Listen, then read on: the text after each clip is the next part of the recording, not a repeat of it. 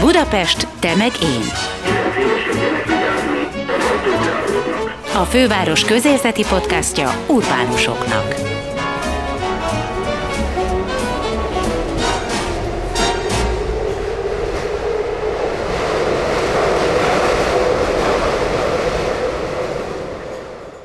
Valtó Viki, tanár és anyuka. Három gyermeke van. A szülői hangcsoport képviselője. Az október 4-i tüntetésen a szülők nevében szólalt fel, ugyanis azt gondolja, hogy akkor van esély bármiféle változásra, ha a szülők a tiltakozó tanárok mellé állnak. Azt gondoltam, hogy ne a politika oldaláról fogjuk meg ezt a dolgot, hanem nézzük meg a szakma oldaláról, ott, ott csak neked van tét, mert te értesz hozzá, én meg nem. Tehát kezdjük onnan, hogy, hogy milyen most a hangulat egy tantestületben. Nem biztos, hogy amit mondok, az minden tantestületre igaz. Szerintem mindenhol egy kicsit más, de biztos, hogy nem. Apátia van, ami szerintem volt mondjuk tavasszal, meg tavaly. Szóval úgy érzem, hogy kijöttünk valamiféle apátiából, és egyfelől van valamiféle forradalmi hevület, másfelől meg zavartság, mert hát mindenkinek más véleménye van, és azért örülök, hogy nem a politika oldaláról fogjuk meg, mert hogy szerintem ez nem politikai kérdés. Nagyon nem. Hanem szakmai kérdés, és mégis a politika benyomul a tantestületekbe, és ettől van egy furcsa zavartság az emberekben, hogy azért a problémákat a legtöbben észlelik, de mivel politikai kérdés lett belőle csinálva, nem feltétlen tudunk állást foglalni, vagy nem merünk állást foglalni. Szóval, hogy ez olyan furcsa, ingoványos terület. Tehát ez úgy néz ki, hogy azért elgondolkodol rajta, hogy egyik másik kollégának mit mondj, és mit nem. Igen. Igen, és, és, és én most nagyon abban vagyok, és azért is mertem ide eljönni, hogy, hogy ezt így minden fronton mondjam, hogy szakmai kérdés. Szakmai kérdés, nem politikai, és a másik, amit meg mindig mondok, az pedig az, hogy a szülők tudnak sokat segíteni és változtatni, és most ezt a két mondatot szeretem mondogatni mindenhol. Tehát bármit fogok mondani, azt fogod mondani, hogy ez egy szakmai kérdés. Egyébként igen, tényleg az. Igen, igen, igen, igen, igen. És pont azon gondolkodtam, hogy mikor én gyerek voltam, akkor nekem megvoltak, nem volt annyira sok jó tanárom, de azért volt egy pár. És azok engem most is kísérnek, pedig már öreg bácsi vagyok. Valamikor írtam a Facebookon valamit, és egy gimnáziumi osztálytársa, tehát neked van sejtésed arról, hogy én mikor járhattam gimnáziumba. Azért, hogy a magyar tanár erre mit mondott 80-ban. Igen. Mondanom se kell, ő tudta, én nem tudtam, mert én rossz tanuló voltam, ő meg jó. De, de hát körülbelül ilyen, ilyen fontosságú ez az egész szakma. És ez ebben a pillanatban egyáltalán nem érezhető, és külső szemmel az is érezhető, hogy a tanárok vezetői, kinevezett vezetői, azok bár tudják, hogy, hogy alapvetően szakmai kérdés, és azt is tudják, hogy a tanároknak valószínűleg totál igaza van, ők is úgy gondolják, de ezt valószínűleg képviselni nem tudják. Eddig akárkivel beszéltem, aki ott van közel az oktatás irányításhoz, mindenki bólogatott, hogy igen, ismerjük a problémát. És hiába mondjuk fölfelé, Szóval elég sok ilyen, ilyen beszélgetésem volt, és, és azt, azt vettem észre, hogy, hogy ami tizen egy éve elindult az oktatás, az oktatási rendszerben mindenféle változások, hogy sokszor a jó szándék vezérelte a döntéshozókat, amikor változtatást kezdtek el eszközölni, mert voltak dolgok, amik nem működtek, csak aztán elég hamar kiderült, hogy az sem működik, amit ők kitaláltak. Például a központosítás szerintem nem működik, nem jó eszköz. Valami miatt, tehát hogy nem, nem, nem öncélúan kezdtek el központosítani, hanem volt oka, de közben ez sem egy jó megoldás. És, és szerintem egyébként ez a, ez, a, ez a fő pont, az autonómia hiánya, hogy egyszerűen nem, nem, lehet, nem lehet iskolákat, iskolákat működtetni. Elteltek évek, ugye 11-ben jött a köznevelési törvény, 15-16-ban kezdett el a tanítanék mozgalom mozgolódni, ugye nyílt levelet írtak, tüntetéseket szerveztek, stb. stb mert annyi év alatt kiderült, hogy nem működik. És azóta megvergődünk, és én egy kicsit nem értem, hogy miért nem lehet belátni, hogyha valami nem működik. Az a gyengeség jele. Ha belátod, hogy, hogy valami nem működik, akkor, akkor azt fogják mondani neked, hogy te erre alkalmatlan vagy. Ez olyan fura. Tehát nagyon érdekes, hogy ugye magyar tanárként tanítom a nagy drámákat, Sophocles, Antigoni, Shakespeare, Hamlet, mindegyik egy rombeszéddel kezdődik, mindig elemezzük, hogy teljesen méltányolható uralkodói elvei vannak ezeknek az uralkodóknak, és akkor szépen haladunk előre a dráma cselekményében, és hé, az okozza a problémát, hogy nincs belátás. És hát nem csak én olvastam ezeket a drámákat, hanem mindenki olvasta, hogy nem értem, hogy mi nem lehet belőle tanulni. Ez tulajdonképpen Ezt a, a hibátok. Igen, lehet hogy, lehet, hogy nem elég hatékonyan ezek tanítunk. A, ezek a politikusok, ezeknek nem sikerült ezt megtanítanatok. Igen, igen. És akkor nagyon szeretem a Caligula helytartója című drámát elemezni, mert hogy abban a Petronius abban különbözik ezektől az uralkodóktól, ő ugye csak helytartóna, de hát attól ő még ugye helyi főnök, hogy ő bizony belátó. És az, és az szerintem fantasztikus az ő, az ő jelleme, meg az ő sorsa, mm. és akkor így kicsit példaértékűnek érzem. De persze ez egy modern dráma, szóval, hogy nem úgy jó a vége. Igen, de, de, de mondjuk ezt kimondhatjuk, hogy mindenki tudja, hogy probléma van, Sőt, általában szerintem azok között is sokan tudják, hogy mi a probléma, akik képviselik ezt a problémát, akkor viszont mi itt a megoldás? Tehát de beszéltem úgy iskolaigazgatóval, ezt a legkomolyabban mondom, aki nekem suttogva mondta el, hát én nagyon egyetértek ezzel, hát nem tudom megtartani a jó embereimet, hát mindegyik itt hagy. Amelyik nem hagy itt, azért, hagy, azért nem hagy itt, mert, mert azt mondja, hogy nem hagylak itt téged de fellépni meg nem tud. Igen. Akkor most ilyenkor mi van? Nem tudom, mi a megoldás. Kettő dolgot szoktam érezni. Az egyik, hogy a félelem kultúrájában ugye tényleg csak suttogni merünk, a másik pedig egy ilyen furcsa morális krízis, amit egyébként a Covid-ban írtam le magamnak, ezt a jelenséget, hogy azért csinálunk meg egyre eszetlenebb dolgokat, mert nem akarjuk a másikat cserben hagyni. Szóval, hogy, hogy így ki van szabva egy csomó ilyen eszetlenség, és akkor úgy mondanád, hogy hát ennek már semmi értelme, ezt nem csinálom. Jó, akkor majd megcsinálja más, és tényleg mindig megcsinálja valaki, és akkor te azért csinálod meg, hogy ne a másikkal szúrják ki. És az egész rendszer így működik, hogy, hogy itt van egy olyan közösség, a tanárok szerintem általában nagyon lelkiismeretesek, és akkor a saját lelkes, lelki ismeretük miatt futnak végül is ebbe a zsákutcába vagy uh-huh. valami ilyesmi. Ez diagnózis volt, a megoldást nem tudom, csak azt érzem, hogy ha ez a tömeg, ez a lelkiismeretes tömeg feláll, ilyen csendes tömegként, de erőt képviselve, akkor talán el tudják érni azt, hogy a hatalom belássa, hogy tévedett. Tehát, hogy, hogy meg kell szüntetni a tankerületeket, vissza kell adni az önkormányzatoknak iskolákat, én ilyesmikről álmodozom, de közben az önkormányzatokat támogatni kell, hogy tényleg felbírják, fennbírják tartani a, az iskolákat. Nyilván ahhoz, ahhoz támogatáshoz kell jutni az önkormányzatoknak. Igen, Tehát ebben a pillanatban nincs rá forrásuk, hogy ezt megtegyék. Igen, igen, igen, mert hogy arra van szükség, hogy, hogy ilyen érdemi tárgyalások folyjanak, hogy partnerségben legyen a fenntartó és az iskola, a helyi specialitásokra kellene fókuszálni, a helyi igényeket figyelembe venni, és ezt, ezt nem lehet ilyen tömeges méretekben csinálni, hát nem egy gyár vagyunk. Hát sőt, és... nagyon nem. Igen. És minden iskola teljesen más.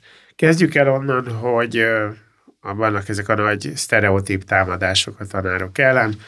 Az első legnagyobb támadás, hogy nem jó minőségű a tanárgárda amire azt mondja a tanárok egyik fel azt mondja, hogy ez nem igaz, a másik fel azt mondja, hogy jó kevés, de azért kevés, mert akinek egy csöppet szalon ott hagyja a pályát, mert nem lehet pénzt keresni benne egy csöppet se. Milyen állapotú, nem tudom, hogy ez, ez egyáltalán egy értelmezhető kérdés-e, hogy milyen állapotú most a, a tanárok minősége. A szívedre teszed a kezed mondjuk a saját tantestületedbe, hány emberrel dolgozzál együtt, hányan nem. Aha. Hát én egy különleges helyen vagyok, mert mi egy utolsó végvár vagyunk tényleg, ahol nincs tanárhiány, és ahol, ahol tényleg úgy érzem, hogy jó szakemberek, jó emberek vesznek körül tényleg. Tehát szívemre teszem a kezem, és azt érzem, hogy ilyen csúcs szuper tanári gárdánk van. de azt is érzem, hogy végvár vagyunk. A legtöbb iskolában már több tanár is hiányzik a testületből, nagyon sok helyen vannak kiégettebb pedagógusok, vagy, vagy olyanok, akik nem tudnak megújulni, vagy egyszerűen nincs idejük rá, vagy ilyesmi, és ezen mm. csak úgy lehet változtatni, hogyha pénzt tolnak a rendszerbe, versenyhelyzetbe hozzák a pedagógusokat, és akkor úgy természetesen tud változni ez a közösség. Ami, amikor, mondhatok egy példát, amikor én hát, voltam hát, sőt. kezdőtanár, 20 éve, majdnem 20, akkor 120-an jelentkeztünk egy álláshelyre. Ma már uh-huh. nulla ember jelentkezik, hanem úgy tud egy iskola felvenni tanárt, hogyha levadásza más helyekről. És akkor elindul egy ilyen lavina, hogy nincs már a piacon tanár, alig van ugye pályakezdő, és akkor az egyik iskola elszipkázza a másikától. És akkor van olyan iskola, ahol aztán nem marad senki. A tanárképzés az most is van. És tanárképzés, Senki nem akar a pályán maradni? De, de azért az is van, hogy egy tanárszakra viszonylag könnyű bekerülni. Itt is, ha lehet, akkor mondok példákat, hogy olyan diákok, akik ugye a Misulingból mentek tanárszakra, eleve kevesebben vannak, mint az én időmben voltak, de akik mennek, mert elszántak és elhivatottak, és 470 pontokkal mennek be oda, ahova 320-szal is felvennék őket, akkor sokszor az évfolyam társaik nem értik, hogy miért ide jöttetek, ha ennyi pontotok van. Hát Azért ez el tudja az ember kedvét venni ettől az egésztől, hogyha, hogyha senki nem érti, meg lúzernek gondolja. Igen.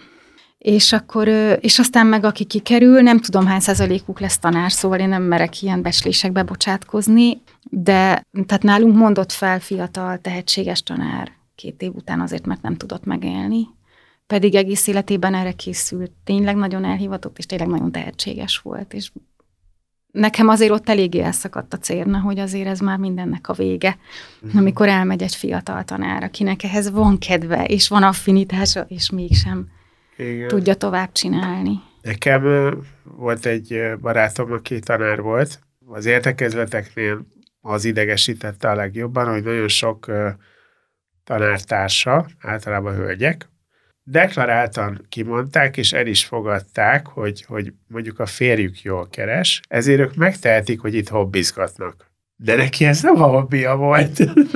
ő ebből akart megélni. Igen. És, és az, az nagyon rossz, és szerintem valószínűleg, csak kívülről gondolom, van a tanároknak most egy ilyen része, aki, aki ezt belátja. Hát gyerekek, hát itt ennyit lehet keresni, kis pénz, kis foci. Akkor most ez lesz. Igen. Meddig maradhat ez így? Ez hát szerintem a 24. órában vagyunk, tehát hogy most már, ha már elismert intézményekben is megjelent a tanárhiány jelensége, akkor, akkor ez, már, ez már tényleg az utolsó pillanat, hogy ezen változtatni kell. És nem csak a bérezéssel kell változtatni, hanem a rendszer egészében. Tehát amíg a tanárban nem bízik a rendszer, amíg ö, azt érezteti, hogy, tehát, hogy konkrétan mondjuk a NAT az ilyen ütemterv részletességével van megírva Aha. Ez azt sugalja, hogy te egy báb vagy, menjél, és is sorolt fel. Sorolt fel, a, ami le van írva ebben a NAT-nak nevezett ütemtervben, tehát ez teljesen nagy rém, magyarból például ez van. Mi van most neked éppen leírva az ütemtervben? Mi az, ami, ami le van írva, hogy a következő órán ezt kell csinálni? Ez ilyen szinten van leírva? Hát igen, más kérdés, hogy csinálom-e. Tehát, hogy én nyilván a gyerekek igényeit is nézem, és most még ezt megtehetem, ha már az új nat szerint fognak érettségizni, lehet, hogy ezt nem tehetem meg, és akkor én is el fogok menni, mert úgy nem lehet tanítani, hogy felülről nyomják, és nem pedig azt nézem, hogy kiket tanítok, mert hát tananyagot, nem tananyagot tanítunk, hanem gyereket. Addig, amíg a rendszer nem ezt gondolja, addig szerintem nem tud benne létezni egy olyan ember, aki gyereket szeretne tanítani. Szóval, hogy nem csak bérkérdés ez, hanem az, hogy, hogy, hogy mi értünk hozzá. Ez egy szakma, és hadd csináljuk. Nyilván akkor nem tudok másra gondolni, mint hogy van vele, veletek kapcsolatban egy bizalmatlanság. Igen. Olyat tanítotok a gyerekeknek, amit nem kéne, vagy rosszul Azt tanítja. nem tudom, hogy... Akkor micsoda? Nem. Hogy magyarázod? Szerintem, szerintem az van, hogy, hogy, hogy esélyegyelőséget akarnak teremteni, csak éppen nem ez a megfelelő eszköz.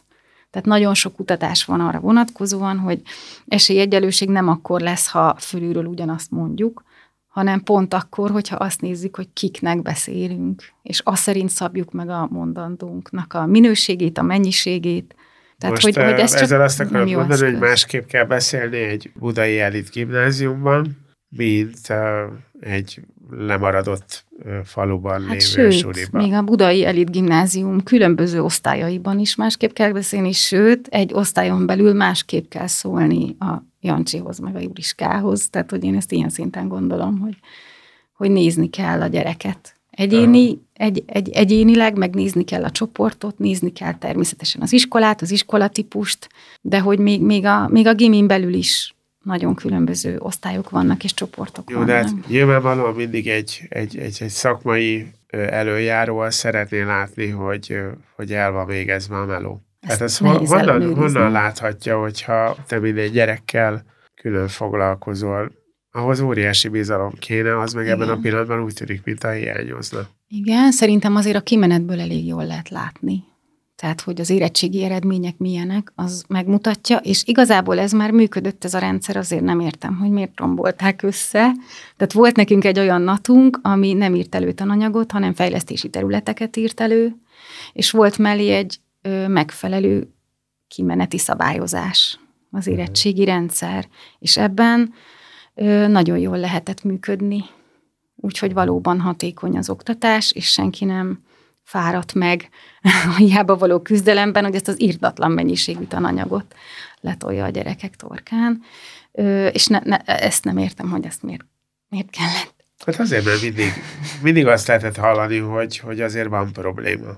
Tehát, hogy az oktatás Igen. azért nincs rendben, le vagyunk maradva. Ez mindig volt.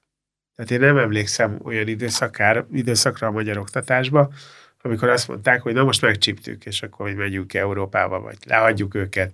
Jobbak vagyunk, mint az északiak. Aha, mondjuk mo- pont a, a 90-es években, meg a 2000-es évek elején az a nemzeti alaptanterv az szerintem korszerű volt. Korszerű volt. Csak valahogy a, a, a gyakorlatban az emberek nem tudtak élni a szabadsággal, amit az a NAT biztosított. És mi lett volna ott a jó megoldás? Hát azt úgy hagyni. azt a natot úgy hagyni, mert 2013-ban kezdtek el először tananyagot előírni, és aztán most ez a 2020-as, ez meg még megnövelte. Nem minden tárgyból teszem hozzá, tehát az a baj, csak a magyarra látok rá.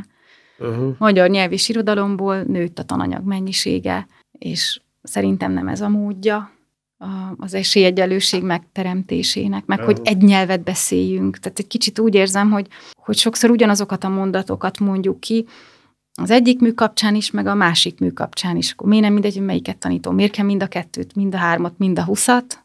Miért kell ezt így előírni, mikor nyilván készségeket fejlesztek vele, meg ilyen általános tájékozottságot Ha nem nagy kérés, akkor mondj egy olyat, ami mondjuk régen hogy álltál egy bizonyos műhöz, meg mondjuk most hogy kell hozzáállnod? Ó, nem tudom, hogy hogy kell, mert nem állok hozzá másképp.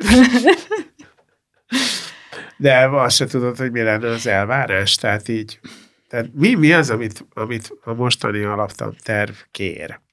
Hát kér olyan szövegeket, amiket nemhogy nem tanítottam, nem is tanultam én sem a középiskolában például Herceg Ferencet sose olvastam, de nem akarok ezeket, ez, nem akarom ezeket a neveket felsorolni, mert ez, ez mellékvágány. Ez így van. Inkább a, a struktúrával van a probléma, hogy, hogy miért van ennyire előírva, mikor nagyon fontos, hogy gyerekre szabjuk. Tehát, hogy például a bánkbánt, meg a csongor és tündét még elit gimnáziumban is úgy tanít az ember, hogy hát vagy picit, vagy szemelvények alapján, vagy szóval, hogy ezért ez nem, nem, nem olyan könnyű. Jól emlékszem, én az érettségi előtt próbáltam meg a vágmánt elolvasni, és azt hiszem, hogy valahogy a végére értem. De nem volt egyszerű. Igen. És nagyon-nagyon lehet vele mit kezdeni, de nem tudom, tehát hogy csak nagyon gyerekre szabva van értelme uh-huh. vele foglalkozni, és akkor meg sokkal több idő, mint a hány órában kéne csinálni.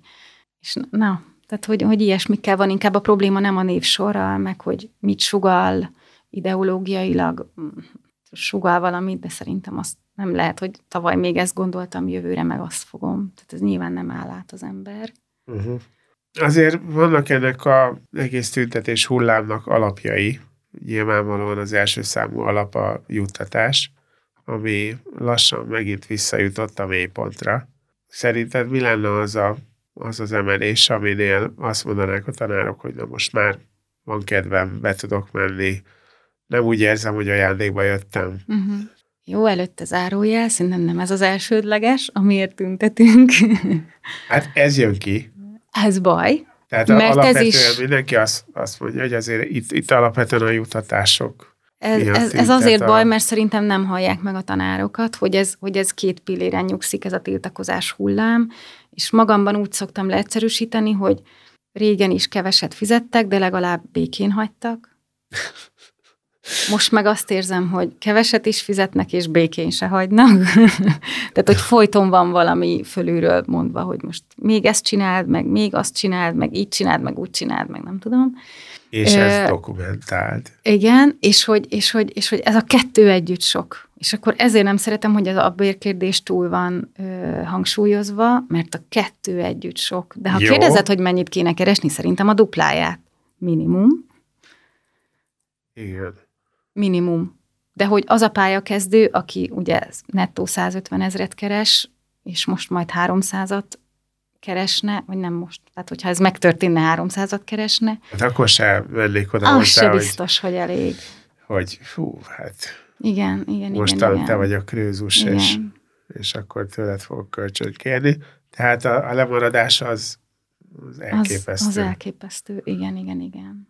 Akkor van ez a része a dolognak. A másik, hogy nyilván most ilyenkor az ember, hogyha elolvassa a fórumokat, akkor az összes hülyeséget lehet egyszerre megkapni, hogy, hogy mi, mik az érvek. Jönnek ezek az át, általános érvek, nem lesznek attól jobbak, hogy több pénzt fognak keresni, ami igaz.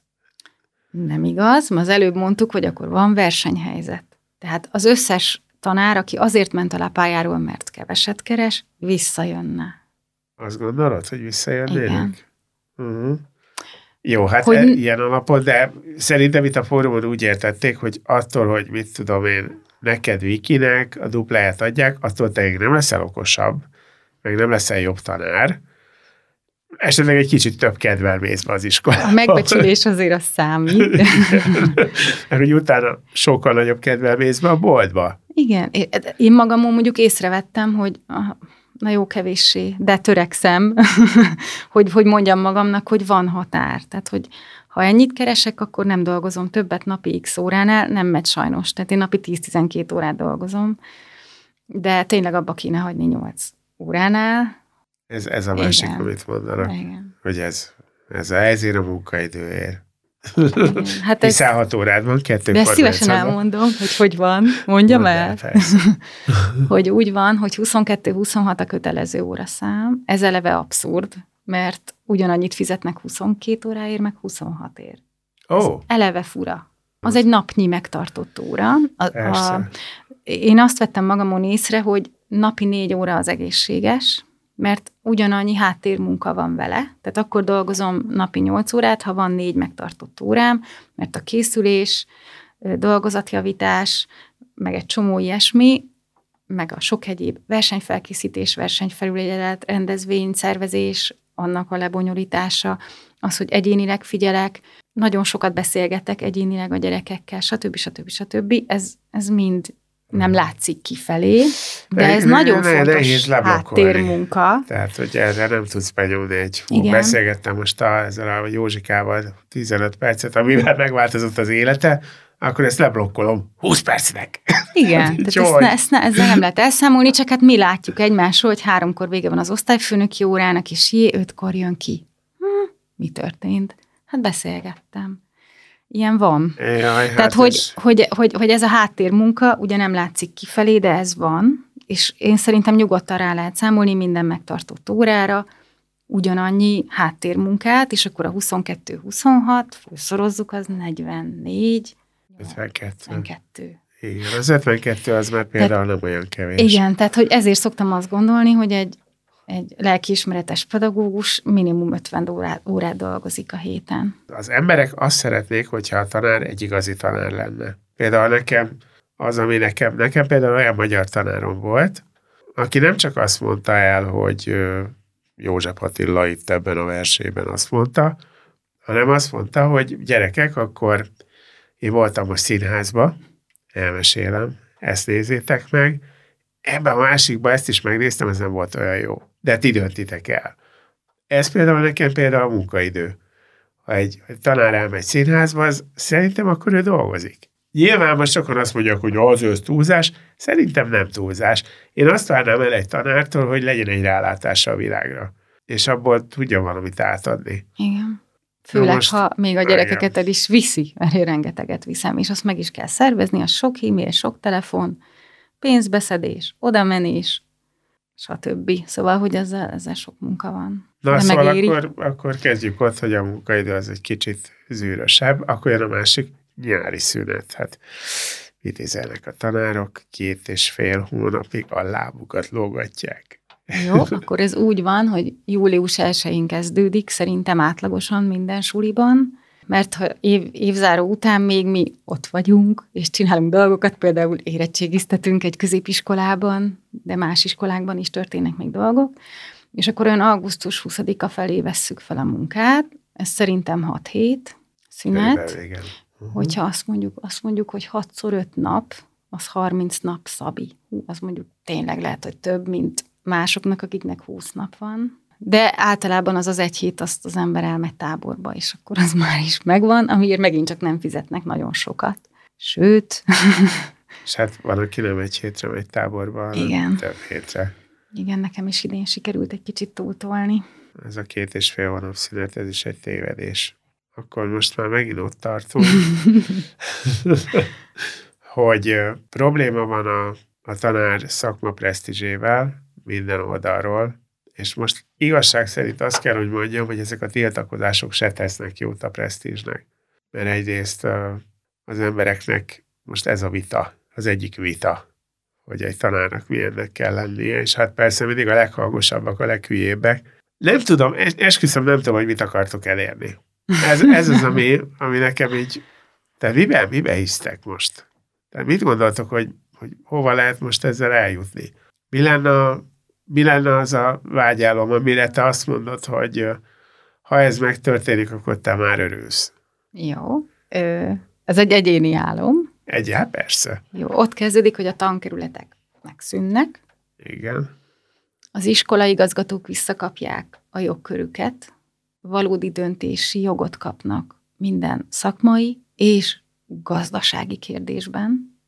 Tehát nem egy ilyen felettes fenntartója van az iskolának, hanem mondjuk az önkormányzat, aki gazdaságilag tart fenn, de attól még az iskola önálló gazdálkodási szerv, legyen adószáma, bankszámlaszáma, ilyesmi. Most nincsenek? De nem ám. Tehát kell egy villanykörte, tankerületnek nálunk kell otthon, és akkor én átmegyek hozzád, hogy légy szíves, adjál pénzt villanykörtére. És te nem reagálsz, mert neked sincs pénzed, vagy mert nem akarsz adni, és akkor én írom a leveleket hetente. És nagyon gáz egy villanykörtér levelet írni. Igen, és sajnos most már nem csak egy villanykörte hiányzik, hanem egész tetőket kéne rendbehozni, meg ö, te komplett ö, segítség, villanyszerelési munkálatokat, uh-huh. stb. stb. Tehát, hogy tényleg olyan szintű már az állagromlás, olyan szinten hagyták lerohadni az iskolákat, hogy ezeket most már nem kevés pénzből, nem kevés idő alatt lehet csak felújítani. Tehát uh-huh. ebbe iszonyú sok pénzt kéne most beletolni, ez a második pont, amiben reménykedem. És ez azért van, mert hogy ebben a pillanatban nincs gazdája az iskoláknak? Hát messze van a gazda. Uh-huh. És akkor könny, hát, és valószínűleg nincs keret a tankerületeknél, ami, amivel annyira szabadon tudnának gazdálkodni, de nem tudom. Szóval ez a második, amiben reménykedem, hogy hirtelen kerül pénz, hogy ezeket az iskolai épületeket felújítsák, szakember is kerül, nagyon szép álom. Uh-huh. Aztán a következő álmom, azt mondják a, a követelések, hogy 22 órában legyen maximálva az, az óraszám, tehát, hogy legyen ez a, ennek az ingadozásnak vége, hogy 22-26, legyen 22, én azt mondom, legyen 20. Az elvégezhető mennyiségű munka, tehát legyen 20 óra, mint mondjuk 10 évvel ezelőtt, uh-huh.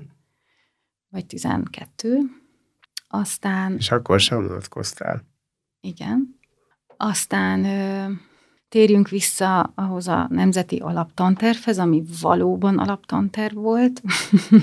Tehát, hogy alapja volt egy kerettantervnek, ami meg kerete volt egy helyi tantervnek. És akkor helyi szinten lehetett tervezni, és mondani, hogy ezeknek a gyerekeknek erre, meg erre, meg erre van szükségük, Igen. és a kimenet remekül beszabályozza, hogy mi az a minimum, amivel távozni lehet az iskolából. Igen, bérről beszéltünk. Dupla? Hm, hát... Alsó hangon dupla? Alsó hangon dupla, úgy, hogy mondjuk a pályakezdőknek lehet, hogy még inkább azt mondanám, hogy tripla. Tényleg nem lehet el, megélni, még 300 ezerből sem, főleg, hogy a pályakezdők sokszor albérletben kényszerülnek lakni. Persze, fiatalok. Ö, igen, és akkor még azt hiszem, hogy a diákok munkatereit is kellene csökkenteni, és azt tőlük megkérdezni, hogy mit éreznek. Én azért azt látom a gyerekeimen, hogy, hogy ők is dolgoznak heti 50 órát. Uh-huh. Egyszerűen. Hát azt hiszem, hogy mindenben. Ó, tankönyv. A tankönyv így a tankönyv. beszéltünk. Igen, csak azt is. Vissza, vissza, vissza, szabad tankönyvválasztás. Vissza akarsz mindent csinálni. Nem, ö, onnan akarok újraindulni.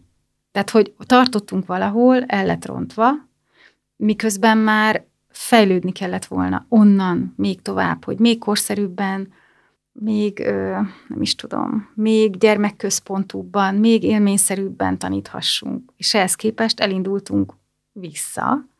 Tehát azért mennék vissza a startvonalra, hogy kezdjük újra, és valóban építő jelleggel. Tehát, hogy korszerűbben, gyermekközpontokban, élményszerűbben. Például a tankönyvpiac az egyik legnagyobb piac. Azért hatalmas pénzek vannak. Na most ebben most újra belegyúlni, az megint hatalmas Igen, tudom, pénz. hogy ez egy álom, tehát hogy szinte lehetetlen ezt megcsinálni. Csak akkor, úgy érzem, akkor... hogy voltak jó tankönyvek, hopp, most nem lehet rendelni. Ami megvan, nem jó, mert septében írták, korszerűtlen, mm, stb. stb. Tehát egyszerűen nem, nem, nem lehet olyan, belőle nem olyan, dolgozni. Nekem, nekem van egy ilyen alapélményem Magyarországon, hogy vannak nagyon okos emberek, és akkor azok az okos emberek egyszer csak ki, le, ki lesznek valamivé nevezve, és akkor meghűlnek, tudod. és akkor, akkor már szartankönyvet írnak, meg ez se jó, meg az se jó. Hát, Ez most már nincs így, hanem... Nem tudom, magyarból az van, hogy akit, én azt gondolom, hogy a szakma krémje, nem ők vannak ott. Ha ők lennének ott, akkor minden oké okay lenne. Igen, tehát hogy az én mentorom Fenyő. György most írt ezer oldalt, két kötetet, az irodalomtanítás módszertanáról. Miért nem ő írja a tankönyvet? Tényleg, nem értem. És abból, abból persze lehetne azt az egyet használni. Mi? Nem, legyen mellette minden iskola típusra megfelelő, mert nyilván ő is annak a közegnek tud jó tankönyvet írni, akiket ismer. Tehát, hogy pont, az a, pont gyakorló tanároknak kellene írni, azokról a dolgokról, ami neki bevált. Csupa-csupa jó gyakorlat, leírva sok-sok-sok választási lehetőséggel. És akkor jobban, könnyebb eszembe jutott még egy pont. Az életpálya modell, amiről szerintem szintén nem tudnak eleget, akik nincsenek benne. Én csak azt tudom, hogy a, a fiam az kísérleti osztályba járt, nagyon-nagyon imádtam és a tanítónénie azért ment el nyugdíjba, még akart maradni egy-két évet, ne kell megírni az életpályamodellt. És ezt, Azóta gyűlölöm az életpályamodellt. Hogy értsék az emberek, hogy ezzel mi a baj, az, hogy elolvastam tájékoztatót, az eleve 135 oldal volt, és aztán még a szakmai anyag is még 110, átfutottam, én se csináltam még meg, mert 40 kötőjel 100 oldalt kell írni, és akkor utána mindenféle körök vannak még, hogy bruttó 20 ezer forinttal nőjön a havi fizetésem. Egyszerűen nem éri meg. De hogyha nem csinálod meg, akkor nem vár... Akkor pedegy vagyok, és amíg nem kötelező, addig én itt maradok ezért, mert nem írok meg 40 kötőjel 100 oldalt havi bruttó 20 ezer forintért. Ennyi a baj vele, és az, hogyha ja, ennek lenne értelme, de nincs, mert én szerintem kiderül az, hogy az ember milyen tanár abból, hogy leír egy-két dokumentumot, meg bejönnek egy-két órájára, és kiderül. Tehát, hogy nem kell ez az egész hajci. Számodra. De abban a pillanatban, az a baj, amiket mondasz, ez nagyon szubjektív szemlélet. Igen. Tehát ami, amit te mondasz, az azt mondod mindig, hogy azok az emberek vannak ott, akik el tudják ezt dönteni, és majd jól fogják eldönteni. A jelenlegi vezetés meg azt gondolja, hogy nem szabadna ilyen szubjektíven eldönteni, hanem legyen egy kritériumrendszer, és a kritériumrendszer majd eldönti. Igen, csak emberi léptékű kritériumrendszer legyen, mert az, azt És az nem, veszem az észre, nincs. hogy aki ezt csinálja, ugye a főállása mellett, meg hogy osztálya van, meg még millió más feladata, uh-huh. ez nagyon megterhelő. Tehát, hogy ezt lehetne olyan kritériumrendszert felállítani, hogy az ember ne dögöljön bele egy ilyen minősítési fél évbe, mert ez elég kemény munka hónapokon keresztül, hogy egy ilyen portfóliót összerakjál. Hát most van egy rendszer, ami, ha jól sejtem, kb. 10 év alatt épült fel, és akkor most tulajdonképpen az lenne az ennek az egész hatalmas megmozdulásnak a végkifejlete, ez, a, ez az mind megszűnne. Hát nekem. Nem tudom, hogy tehát erre szerintem minden, mindenki más választ mondana. Szerinted lenne, aki beérni azzal, hogy, hogy rendesen emeljék meg a fizetését tisztességesen? Nem tudom, lehet hogy, lehet, hogy van, aki ezzel beírni. Nekem az autonómia hiánya fáj. A legjobban ez a bizalmatlansági légkör. Ez. Ez fáj. Tehát én egy értelmiségi ember vagyok, és értek a szakmámhoz, és szeretném, hogy bízzanak bennem, hogy én azt jól csinálom. És igen, jöjjenek ki, és nézzenek meg, és minősítsenek. Tehát ezek a dolgok nem feleslegesek, csak, csak túl nagy a, a bürokrácia körülötte. Nem kell ennyi papír, jöjjön ki, nézze meg valaki, bíráljon el, stb. Tehát, hogy lehetne ilyen emberi léptékű, barátságos, partneri viszonyon alapuló ez az egész rendszer. Értem. Mit akartok elérni? Hát ezt, partnerséget, bizalmat. Tényleg értem én, hogy azt mondod, hogy irreális, vagy hát azt sugallod. Nem sugallom. Várjál csak, megpróbálom ezt úgy mondani, hogy értsd, állítom. Ez most ebben a pillanatban szerintem irreális. Igen. És már tény. pedig akkor tudsz emberekkel kimenni az utcára, és ez teljesen biztos, ha tudjátok, hogy miért teszitek. Hát hát ezért így, tesszük.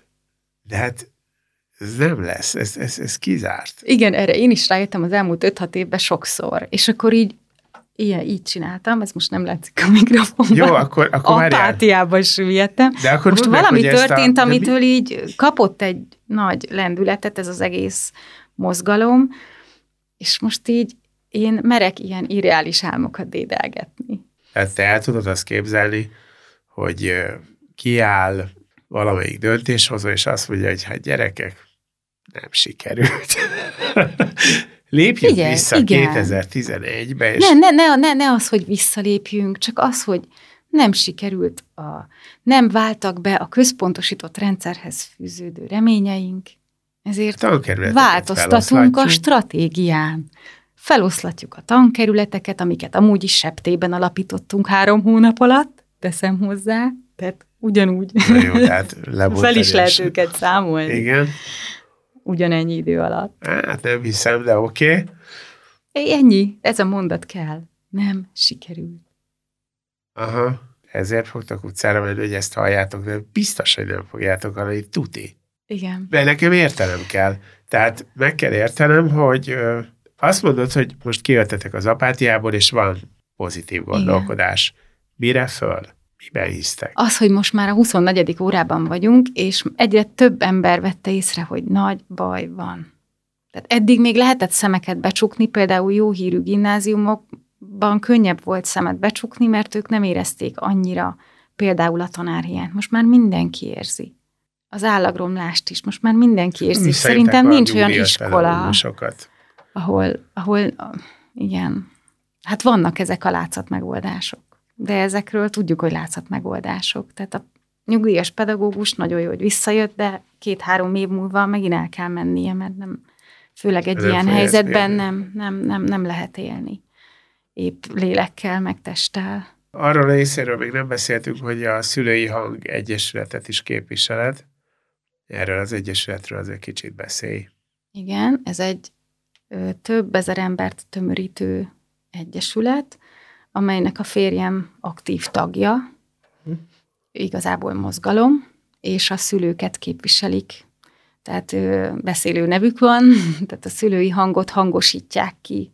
Ilyen ö, közvéleménykutatásokat végeznek ö, fontos oktatásügyi kérdésekről a szülők körében, és a szülők véleményét hangosítják ki a közvélemény felé. Hm. És ö, van honlapjuk, ö, meg lehet őket találni a Facebookon, aktív posztolók, és, és, és szívesen várják az új tagokat. És milyen, a soraikba. milyen ereje van a szülői hangegyesületnek, tehát szóba állnak velük? Igen, abszolút. Tehát így igen, behívják igen, őket. Igen, igen, igen. Tehát, hogy, hogy, az, egy, hogy, az egyeztetések. Igen, tehát nem csak Facebook posztokban posztolnak, ö, a, tehát nem csak ott hangosítják ki a szülők hangját, hanem, uh-huh. hanem komoly szakmai egyeztetéseken is. Uh-huh. És mit mond most a Szülői Hangegyesület? Miről? Erről, hogy most igen. aktívnak kell lenni? Abszolút. Igen, igen, igen. Uh-huh. Igen. És nagyon sok szülői fórum, újabb szülői fórum is alakult, és nagyon aktívak lettek a szülők egyébként. Uh-huh. Mit tudnának a szülők segíteni? Egy nyilvánvaló módon. A diákok úgy, én úgy veszem észre, hogy, hogy általánosságban beleálltak ebbe a dologba. Igen. Nyilván iskolája válogatja, tehát ahol az iskola nagyon elutasító, ott, ott a diákok is visszafogottabbak, de ahol bármennyi kicsi lehetőséget látnak, hogy elmondják a véleményüket, ott elmondják. Igen. Hol tudnak a szülők beszállni ebbe a buliba? Szerintem ugyanígy, hogy kim vannak az utcán, hallatják a hangjukat, ők is összeírják a követeléseiket, mert igazából ugye a gyerekeik jövője a tét, és a szülőnek nyilván a gyereke a legfontosabb, tehát ők a legautentikusabb hang szerintem ebben a történetben. Ezért nekik hangozhat legmesszebb a hangjuk. Az egyik az autentikusság, a másik meg az, hogy őket nem lehet megfélemlíteni. Tehát őket nem lehet kirúgdosni, hogyha bármit is tesznek. Úgyhogy ö, nagy erőt kell képviselniük szerintem, tényleg. Egyre többen kell lenniük, egyre egységesebben fellépni, és, és, és követelni a változtatást. Tehát arra biztatod a szülőket, hogy, hogy keressék meg a, azokat a szülői egyesületeket, akik Igen. most megpróbálnak részt venni ebbe a változásba. Igen. Csatlakozzanak és hallassák Így van, akár a szülői hangot, akár ö, a tankerületek körül csoportosuló szülői csoportokat uh-huh. majdnem minden tankerület iskoláiból a szülők összefogtak. És ilyen lokális szinten szerveződnek, uh-huh. és, a, és a lokális kis csoportokat is összefogja egy nagyobb csoport, és meg lehet őket találni az interneten. Úgyhogy igen, erre bíztatom a szülőket, hogy mindenki csatlakozzon egy ilyen csoporthoz, és hallassa a hangját. Mert azt hiszem, hogy tévút, ahogy eddig próbáltunk segíteni, mert egy csomó dologban átvállaltuk az állam szerepét. Tehát, hogy hát nem ad a tankerület pénzt, teremfestésre, akkor majd mi megcsináljuk. Kifestjük. Persze, kifestjük, meg hozunk eszközt, meg hozunk mindent, és szerintem nem ez a megoldás, ez a problémák elfedése. Tehát az állam iskolát az államnak kell fenntartania, és nem pedig a szülőnek. Vagy fizessük egyenesen az iskolának az adóforintjainkat, és akkor oké. Okay. De ez, hogy, hogy, hogy az államnak adózunk, és az állam nem teljesíti a kötelezettségeit a tankerületeken keresztül, ez szerintem probléma. Egyébként ez a, általában a legnagyobb támadás most a tanárok ellen, és bizonyos fórumokon ezt lehet a legtöbbet olvasni, hogy nekik ez erkölcsi kötelességük, hogy tanítsanak, és most ezt az erkölcsi kötelességüket, hogy felneveljék a következő generációt, ezt besöpörték a szőnyeg alá. Hát nem, mert úgy tiltakoznak, hogy közben dolgoznak is, tehát, és nagyon-nagyon nehéz egyszerre sztrájkot szervezni, tüntetést szervezni, dolgozni, és szülőnek is lenni. Tehát én azért eléggé kapom minden oldalról a feladatokat, tehát szülőként is, tanárként is. Szerintem ez fontos, hogy, hogy voltak ezek a kedves gesztusok a szülői csoportok részéről az iskolák felé, hogy lássuk be, hogy ez... El, igen, és eddig is nagyon sokat segítettek, csak ugye nem látszott kifelé, de hogy azt hiszem, hogy ezen, ezen egy kicsit most már túl kell lépni, vagy feljebb lépni, tehát hogy belátni, hogy ez a problémák elfedése, most már olyan állapotban vannak az iskolák, hogy ezt ilyen szülői barkácsolással nem lehet megoldani, tehát tetőt nem tudunk javítani, meg ilyenek. Hát ha van tetőföldő apuka, akkor de. Jó, igen, de nem ez a megoldás, hanem, Igen, hanem, hanem nyomást gyakorolni, hogy, hogy az állam vállalja fel. Tehát a fenntartó kötelessége fenntartani az iskolát. Ahhoz pénz kell. Muszáj. Igen. Ki kell fizetni a tanárok bérét, ahhoz is pénzt kell. Igen, és helyre kell hozni az iskola épületeket. És helyre kell És hozni az aztán iskolák karban tartani őket, és aztán fejleszteni. Igen, de most már kezdünk odáig jutni, mintha egy ilyen Grimm mesét nyom. Na jó, igen. Hát nem tudom, hogy, hogy mondom, hogy a reális célokat keresem, hogy mi a reális cél, megúszni azt a dolgot, hogy ez politikai vonalra lehessen terelni. Azt láttam, hogy, hogy erre komoly próbálkozásaitok vannak, például politikusoktól nem fogadtok el pénzt, amikor akarnak adni. Tehát megpróbáljátok megúszni, hogy a ti úszájatokra ülve próbálják felhúzni magukat ők is erre a vonatra igen. de, de ennek ellenére azt az, az nem tudjátok elkerülni, hogy ne jöjjön ez a kántálás, hogy ez a dollár baloldal, blablabla. Tehát ez, ezt, ezt egyelőre nem lehet megúszni. Igen, ez is nagyon szomorú. De, De- teljesen öngól lenne egyébként, ha bárki politikus ebben szerepet vállalna. Pont azért, mert ezek a hangok ö, erősödnének föl. Na, megmondtuk, hogy a nem tudom kinek az emberei ezek itt mind. Hát nem. Tehát És mindenki... a, igen, ez a másik, amit szoktak mondani, milyen csúnya dolog, hogy úszítjátok a diákokat. Ja, hát ez borzasztó. Erre nem is tudok mit mondani, annyira abszurd. Hát abszolút mértékben. Akkor viszont nagyjából összefoglalhatjuk, hogy, hogy mik az elvárások. Egyrészt nem szabad megállni, azt mondod, tehát mondani kell. Igen. a szülőkre szükség van, a diákokra ugyanúgy szükség van, és jó lenne, hogyha tanárok is egy kicsit összefogva, és azok az emberek, akik eddig suttogva mondták egymásnak, hogy én is tudom, hogy minden nagy gáz van, de hát nem tudok mit tenni, hogy ezek nem mondják azt, hogy nem tudok mit tenni. Köbö? Igen. Igen, igen, igen. És tanári összefogás is van. Nagyon erős. És kell még jobban. Nem, ez már így jó. Ez már. Ez már így jó. Ez volt a Budapest Temegén Podcast, melyet a Budapest Brand Nonprofit ZRT megbízásából a Kinopolis Kft. készített.